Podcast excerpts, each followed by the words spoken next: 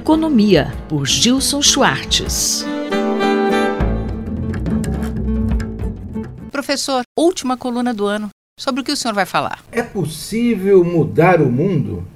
Parece que não. Vejamos o caso brasileiro. Houve reforma monetária, reforma previdenciária, reforma tributária, reforma do ensino médio, bolsas e auxílios voltados à inclusão social são a marca do país nos últimos 30 anos. Tudo parece mudar sem parar. No entanto, houve de fato mudanças estruturais? é mais razoável dizer que houve reformas, mas não houve revolução. Em francês, plus ça change, plus c'est la même chose. Ou seja, quanto mais muda, mais nos damos conta de que é a mesma coisa. Algumas mudanças estruturais parecem contribuir para piorar a inserção da economia brasileira no mundo. Ninguém discute, por exemplo, que houve uma brutal desindustrialização, uma espécie de retorno ao modelo da lavoura arcaica, ou seja, a total dependência do país do chamado modelo agrário exportador. Para muitos economistas, esse é o modelo ideal, pois cada país deve especializar-se na produção daquilo cujos insumos são abundantes. No caso brasileiro, terra para plantar é o que não falta.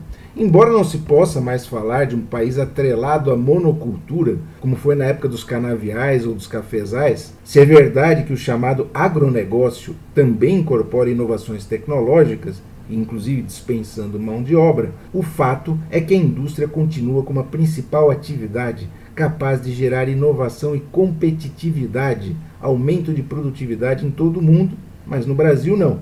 Professor, por que no Brasil não?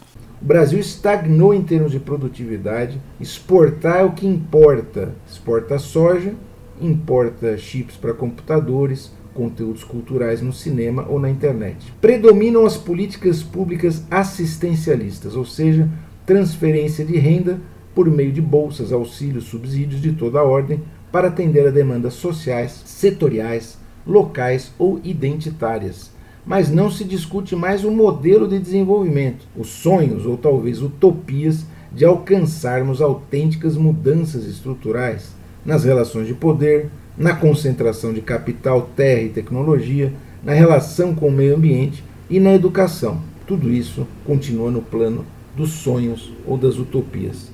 No lugar de pensadores de grandes questões e perspectivas de um futuro diferente do passado, consolidou-se uma sociedade tecnocrática, dominada por gerentes, que também vão se tornar redundantes com o avanço de sistemas artificialmente inteligentes, ou seja, programados para eternizar o status quo, gerenciar conflitos ou eliminar os riscos de divergências, revoltas ou revoluções.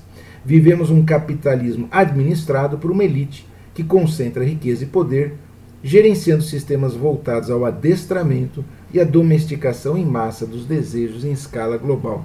Não é por acaso que predomina, especialmente entre os mais jovens, sem perspectivas de emprego ou moradia decentes, o recurso ao fundamentalismo religioso, ao racismo, à xenofobia, ou seja, o ódio ao estrangeiro. Plus ça change, plus c'est la même chose.